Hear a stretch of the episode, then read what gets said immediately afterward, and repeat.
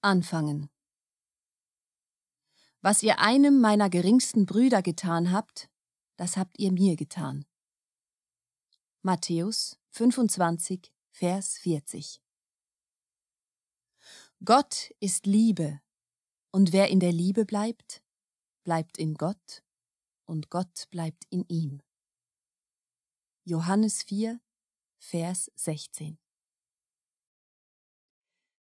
Aller Anfang ist schwer, sagt der Volksmund.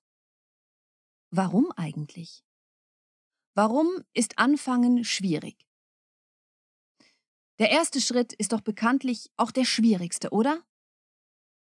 Danach, also schon beim zweiten, wird es doch einfacher.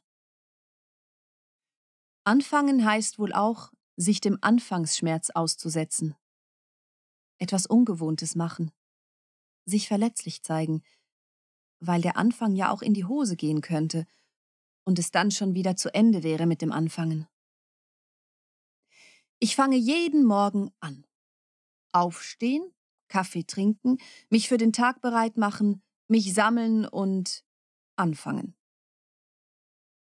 Im Anfang liegt ein Zauber, ja eine göttliche Kraft.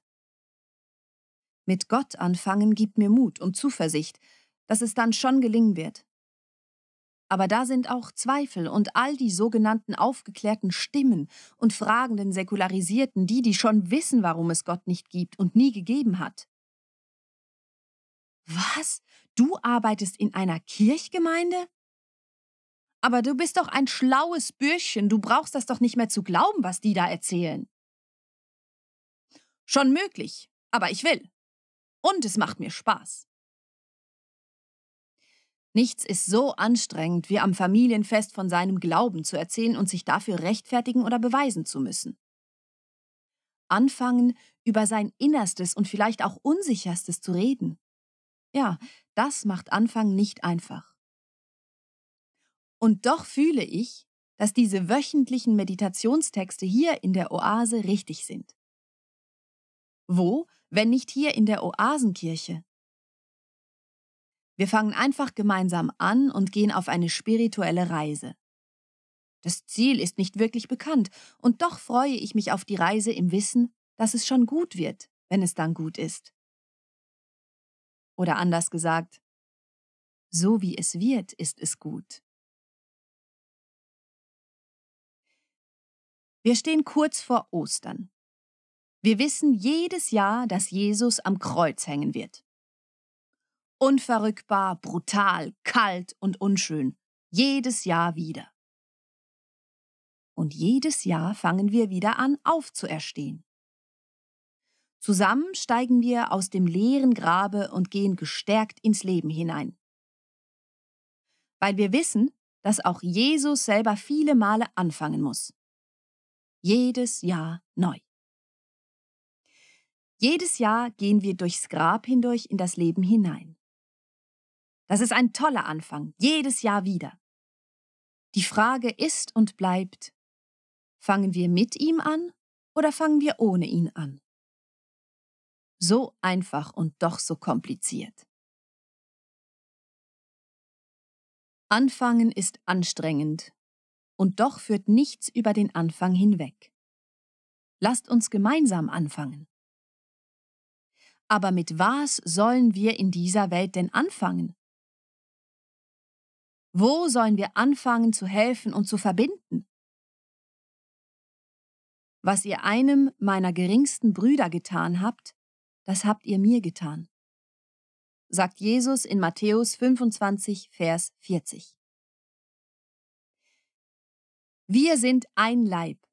Alle Menschen gehören zusammen und alles ist mit allem verbunden. Aber wo fängst du an?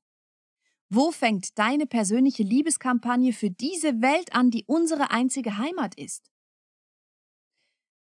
Nach den brutalen Morden in Christchurch sind wir versucht, an Rache zu denken oder in Resignation zu verfallen. Es nützt ja so oder so nichts. Es wird immer Psychopathen geben, was kann ich da schon groß ändern?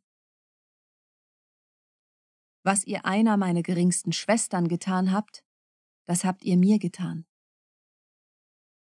Wenn wir uns wieder als einen Leib verstehen, der nur als ganzes leben und lieben kann, dann müssen wir heute und hier anfangen. Jetzt! Fangen wir an, indem wir friedlich aus dieser Meditation hinausgehen und diesen Abend in der Oase in Frieden verbringen. Diesen Frieden tragen wir in unsere Wohnungen heim und in unsere Schulen oder Lehrplätze. Frieden ist der Anfang von allem. Frieden wird zu Liebe, und in der Liebe ist Gott zu finden. Gott ist Liebe, und wer in der Liebe bleibt, bleibt in Gott und Gott bleibt in ihm. Amen. Gebet Lebendiger Gott, sei du mitten unter uns.